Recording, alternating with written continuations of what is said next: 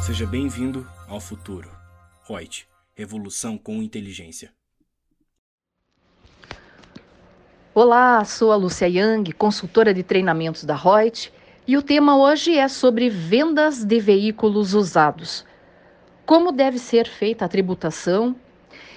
E isso nós encontramos lá no artigo 291 do Regulamento do Imposto de Renda. Isso, o decreto 9580 de 2018 e estabelece que as pessoas jurídicas que tenham como seu objeto social declarado lá em seus atos constitutivos, ou seja, contrato social, estatuto social, a compra e a venda de veículos automotores poderão equiparar para fins tributários como sendo uma operação de consignação.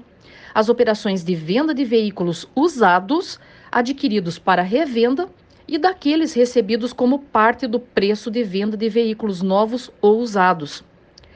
Os veículos usados que nós estamos referindo aqui vão ser objeto de nota fiscal de entrada e, quando da venda, de nota fiscal de saída, e ficarão sujeitos ao regime fiscal aplicável às operações de consignação, ou seja, vão pagar imposto de renda, contribuição social é, sobre o valor da diferença, o PIS e COFINS também, entre o valor que eles compraram o veículo e que venderam.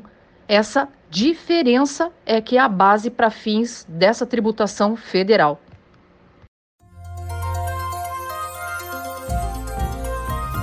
Gostou do nosso podcast?